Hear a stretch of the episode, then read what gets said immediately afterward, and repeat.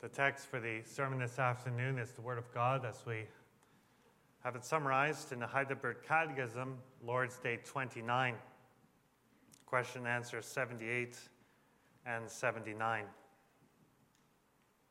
There we confess as Church of Jesus Christ.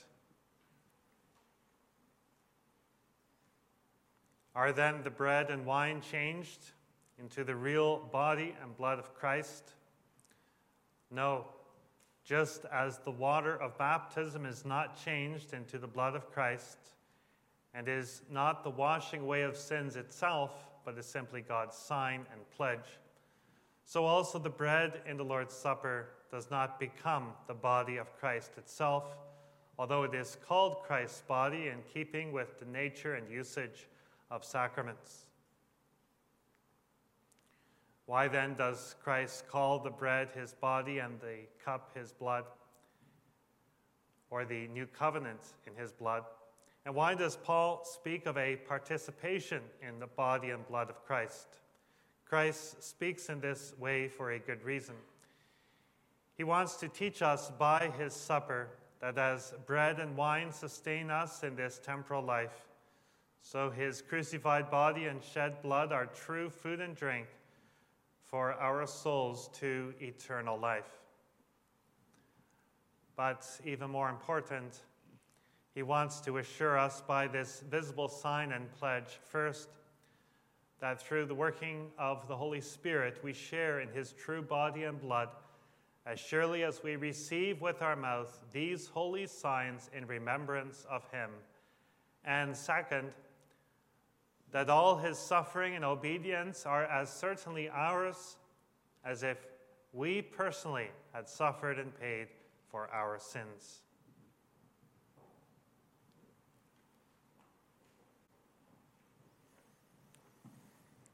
Beloved congregation of our Lord Jesus Christ, when Jesus instituted the Lord's Supper, then he said in Matthew 26, after breaking the bread and giving it to his disciples, "Take, eat, this is my body." And he took a cup, and when he had given thanks, he gave it to them, saying, "Drink of it, all of you, for this is my blood of the covenant, which is poured out for many for the forgiveness of sins." In the history of the church, there have been different views on how these words are to be understood. It was an intensely debated matter, the time of the Reformation, when the Heidelberg Catechism was written. And therefore, the first question and answer of Lord's Day 29 speaks about this. The question reads, "Are then the bread and wine changed into the real body and blood of Christ?" Then the answer is given, no. Just as the water of baptism is not changed into the blood of Christ, and is not the washing away of sins itself, but is simply God's sign and pledge, so also the bread in the Lord's Supper does not become the body of Christ itself, although it is called Christ's body in keeping with the nature and usage of sacraments. The sacraments are signs and symbols of what Christ has done for us. Jesus is speaking in figurative language and uses everyday things from our world to make the message of the gospel clearly understandable to everyone. Jesus does not only say that he is the bread of life, but also that he is the way and the gate for the sheepfold, for example. No one imagines that Jesus changed into a gate when he spoke those words. They are clearly symbols and images which are used so that we can rightly understand the message that Jesus is telling us. Then the next question and answer goes into more detail about the significance of the language that is used. Why then does Christ call the bread his body and the cup his blood, or the new covenant in his blood? And why does Paul speak of a participation in the body and blood of Christ? The short answer is that Christ and Paul speak in this way so that the nature of the sacrament as a sign and seal should be clear to all believers. The sign of bread and wine show that we need Christ to be truly nourished in our souls. And these symbols act as seals of the certainty of our participation in all that Christ has done on our behalf. Let us consider the significance of the Lord's Supper as participation in the body and blood of Christ by considering the passage that we read from 1 Corinthians 10, where Paul speaks about this participation. I proclaim to you God's word under this theme. At the Lord's Supper, we as believers participate in the body and blood of Christ. This participation involves, first, rejecting idolatry, second, sharing in Christ, and third, being united with all believers. In chapter 10 of Paul's first letter to the Corinthians, he refers to some events in the life of God's people in the past to encourage believers now. Paul writes of their forefathers who passed through the Red Sea unharmed because of God's strength and power. The Israelites had Moses as their leader. The unexpected expression, baptized into Moses, is used to show that Moses had the role of foreshadowing the mediator and Messiah who was to come. It is because the people followed Moses' command to go through the Red Sea that they were saved from the enemies which pursued them, Pharaoh and all his hosts. They trusted in God and in his servant Moses, and so were delivered from slavery to the king of Egypt. We hear this idea in the first prayer in the form for infant baptism when we pray, "You drowned the obstinate Pharaoh and all his host in the Red Sea, but led your people Israel through the midst of the sea on dry ground, by which baptism was signified." The Israelites went through the midst of the sea out to life on the other side. This is a picture of what we may experience in the salvation which Jesus Christ has accomplished for us. As the Israelites continued on their journey to the Promised Land, they were fed by bread from heaven. And the Lord himself also provided them with water to drink from the rock. Now, the manna which they ate was not able to help them live in communion with God forever. They needed something else for that. What was needed was Jesus Christ himself. He would bring the perfect sacrifice, which would actually obtain communion with God unending. They had to eat his body and blood and drink his blood, since that was the real spiritual food unto eternal life. Yet here in 1 Corinthians 10, the Apostle Paul writes that the Israelites in the desert did eat the spiritual food and drink the spiritual drink from the rock that followed them, which was Christ. In what way was the manna and the water spiritual? And how was Christ present with them? On one level, the manna and the water from the rock were physical food, which helped the Israelites survive the trip through the wilderness. But on another level, the manna and the water from the rock can be said to be spiritual because they were clear gifts from the Lord. They were miracle foods. The bread came raining down from heaven, and the water gushed from solid rock. All the Israelites received these gifts from God. It was very obvious to everyone that there was a living God who was taking care of them. In this way, the manna and the water had a deep spiritual significance. They knew that they had to depend upon the Lord alone and his provision for their very life. Without him, they would have died in the wilderness. Other gods could not have helped them like this. And now Paul, with the perspective of the new covenant, which Christ has established, can say that the Israelites enjoyed these benefits from the Lord in anticipation of Christ's coming, because of the certainty of Christ's coming. The spiritual nourishment which they received from the Lord was given to them because Christ was sure to come. He would actually bring about reconciliation and forgiveness.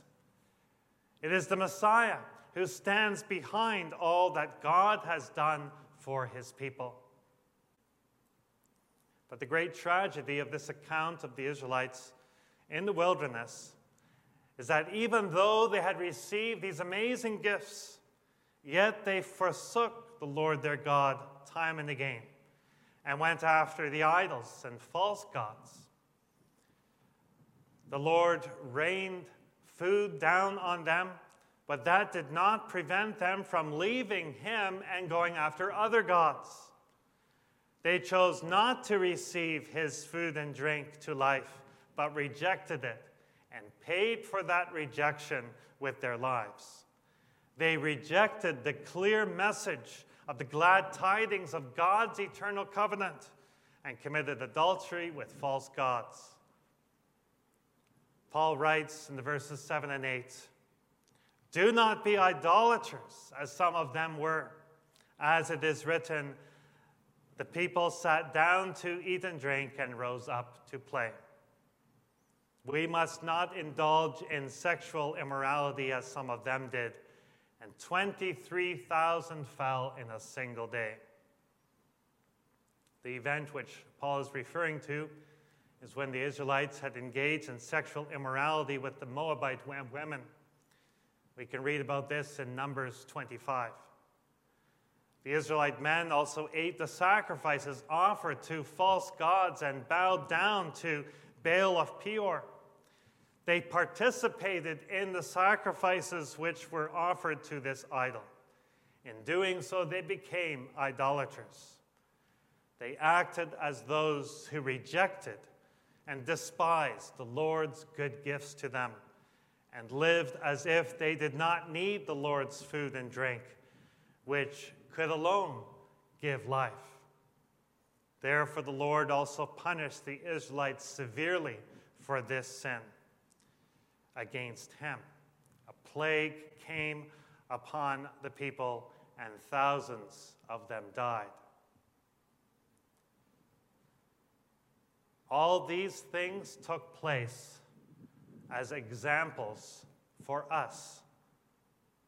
Paul writes in verse 6, that we might not desire evil as they did. Let us all be warned by what happened to those who ate the spiritual food and drink from the Lord, but then turned against him and suffered his severe punishments. We must make a clear choice. Are we going to serve the Lord and worship him alone? Or are we going to stray over to the gods of this world and dabble in the pleasures which these idols offer us? The modern-day idols look different than Baal of Peor, but in essence, they are the same. Also in our day, many go after the false god of sexual immorality and are ensnared by lusts and unholy desires. Do we join them, or do we say no to immorality in all its forms? There are others who idolize money, their job, success, sports, and whatever else can turn into an idol for us. Paul makes it very clear that it is impossible to participate in the body and blood of Christ and in the pleasures of the world as well, which he unambiguously calls the cup of demons. He writes in verse 21, You cannot drink the cup of the Lord and the cup of demons. You cannot partake of the table of the Lord and the table of demons. Therefore, the call also comes urgently to us. Flee from idolatry. Let us all examine ourselves to see whether or not we also seek after other gods, whether we seek our comfort and consolation in places other than in Jesus Christ. It is so easy for us to fall and to live hypocritical double lives. On the one hand, participating in Christ, and on the other hand, also drinking from the cup of the world. But that is an impossible way to live. Just like it is impossible to drink out of two large cups at the same time. If you try that, you will not be very successful. And the end result is that you will receive no nourishment at all. As our Lord also said while he was on earth, no one can serve two masters, for either he will hate the one and love the other, or he will be devoted to the one and despise the other. You cannot serve God and money.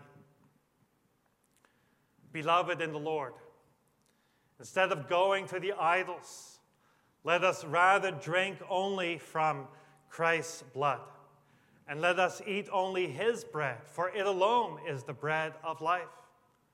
All other cups and loaves are filled with a deadly poison and will lead to our death and destruction. The Lord our God alone is the living God, the maker of all things.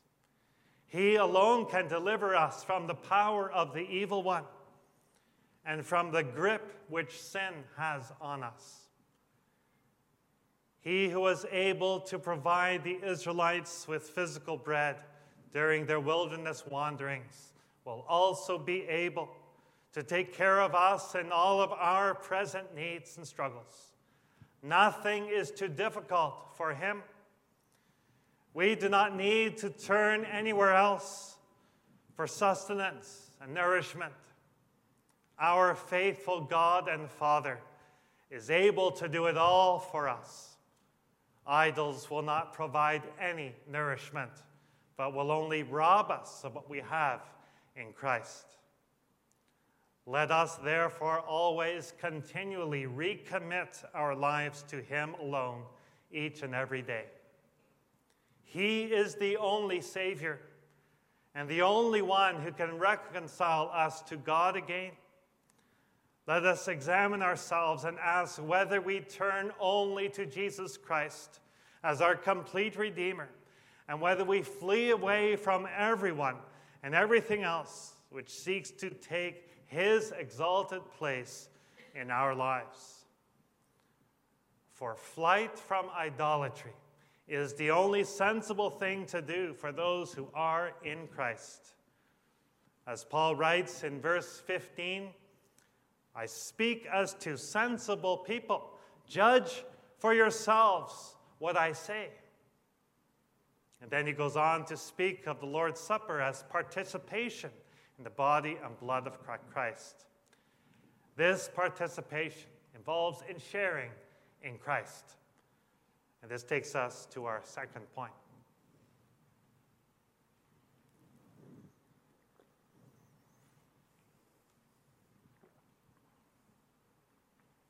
When Paul refers to the Corinthian believers as sensible people, then he shows that he wants the Corinthians to listen to him, not because they blindly follow Paul, but because they themselves realize that this is what they need to do in the sight of God.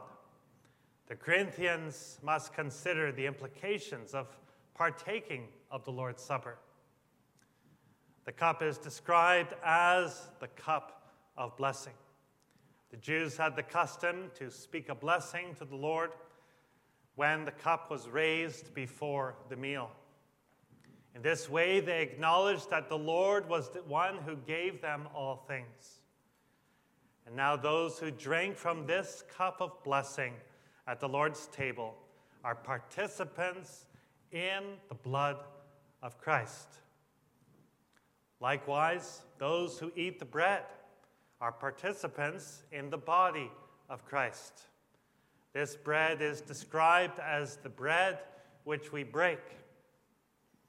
For the body of Jesus Christ died completely and was broken under the weight of God's wrath. He underwent all the hellish agony so that we might be saved and delivered from it. He went there in our place. What Paul is saying here is that when the congregation partakes of the wine and the bread at the Lord's Supper table in true faith, then it has spiritual fellowship with Christ and acknowledges him as the only one who can save them from their sins. When we partake of his body and blood in the bread and the wine, then we must certainly not eat from other sacrifices and partake of their body and blood. For it is only Christ who has offered the sacrifice that is pleasing to God. Those who participate in the Lord's Supper share in Christ's true body and blood. And as the second answer of this Lord's Day stresses, this partaking and sharing in Christ gives us the rich assurance that all his suffering and obedience are as certainly ours as if we personally had suffered and paid for our sins. This answer reminds us of Lord's Day 23, where we confess concerning our justification by true faith in Christ, that God gives to us out of mere grace the perfect satisfaction, righteousness, and holiness of Christ. He grants these to me as if I had never had nor committed any sin, and as if I myself had accomplished all the obedience which Christ has rendered for me. This is the wonder of the gospel, of the complete salvation which Jesus Christ our Lord has brought about for us.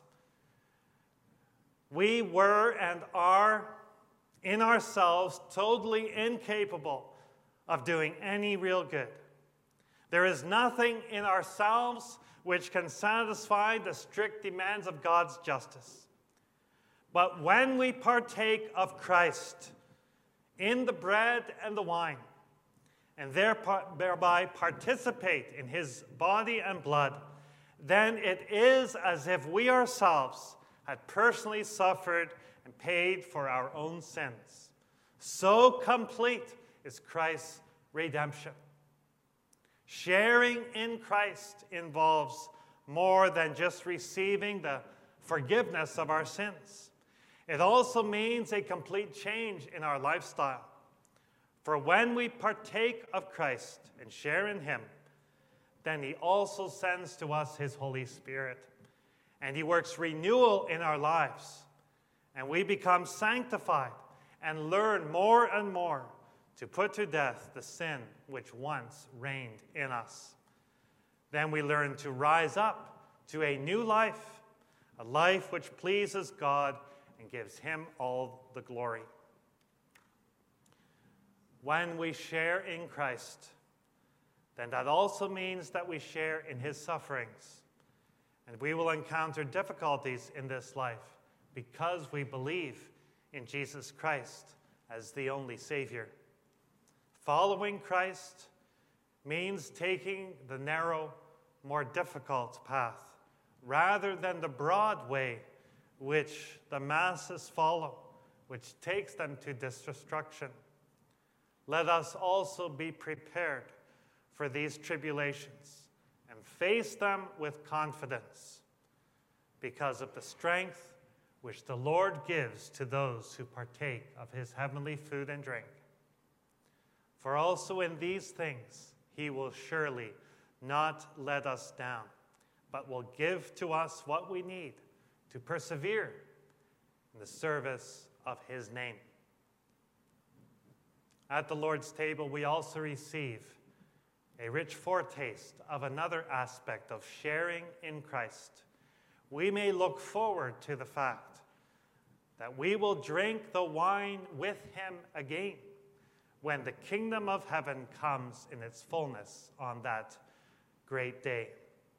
Then Jesus Christ will take us to himself, and we will reign with him forever in the new world which he is preparing for us.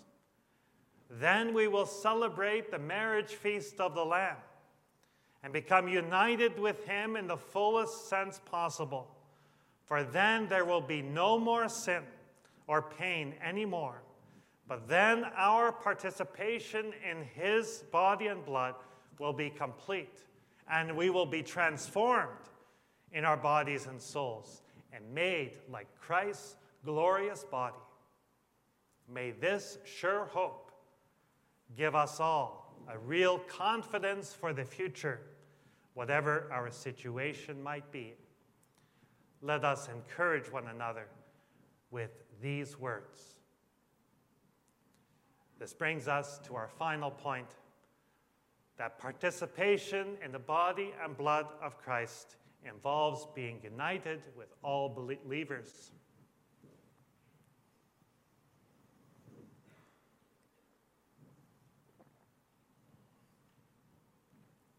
When we together as a congregation of Jesus Christ partake of the one body and blood of Christ, then we experience a strong unity among ourselves as fellow believers in Christ.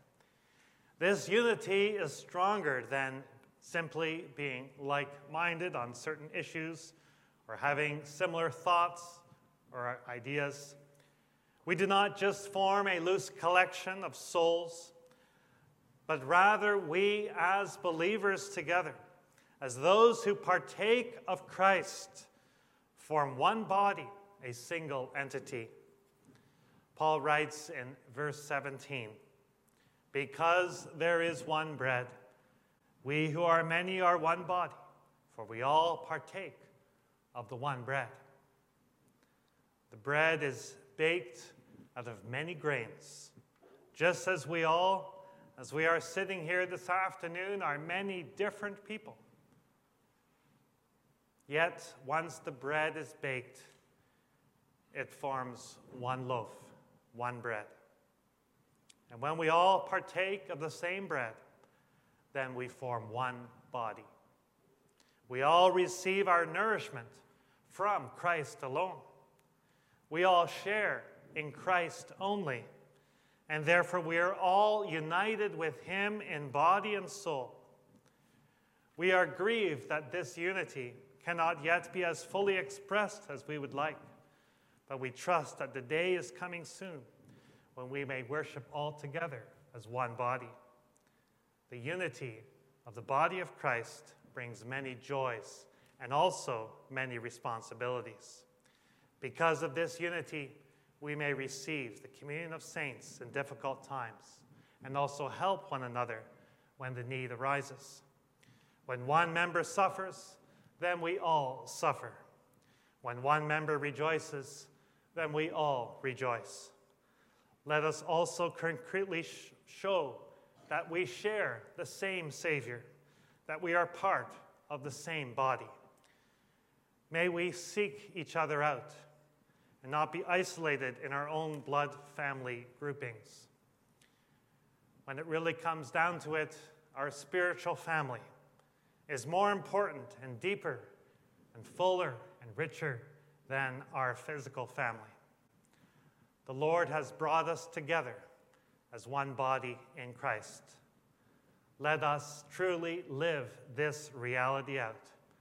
Let us truly be of help to one another in all things of the Lord.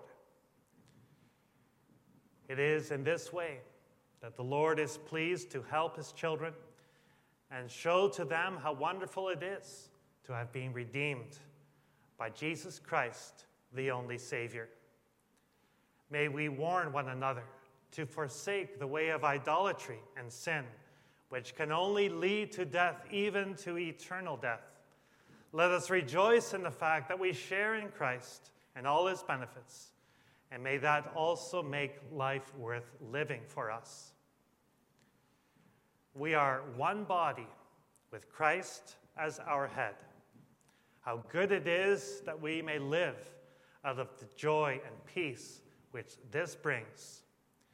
When we participate in the body and blood of Christ, then we will together receive from the Lord the blessing of the life which never ends.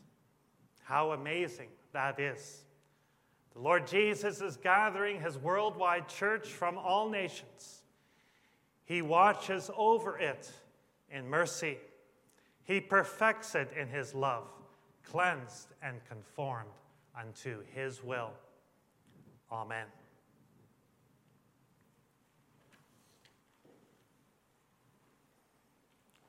Let us now sing together hymn 61, stanzas 1 and 2.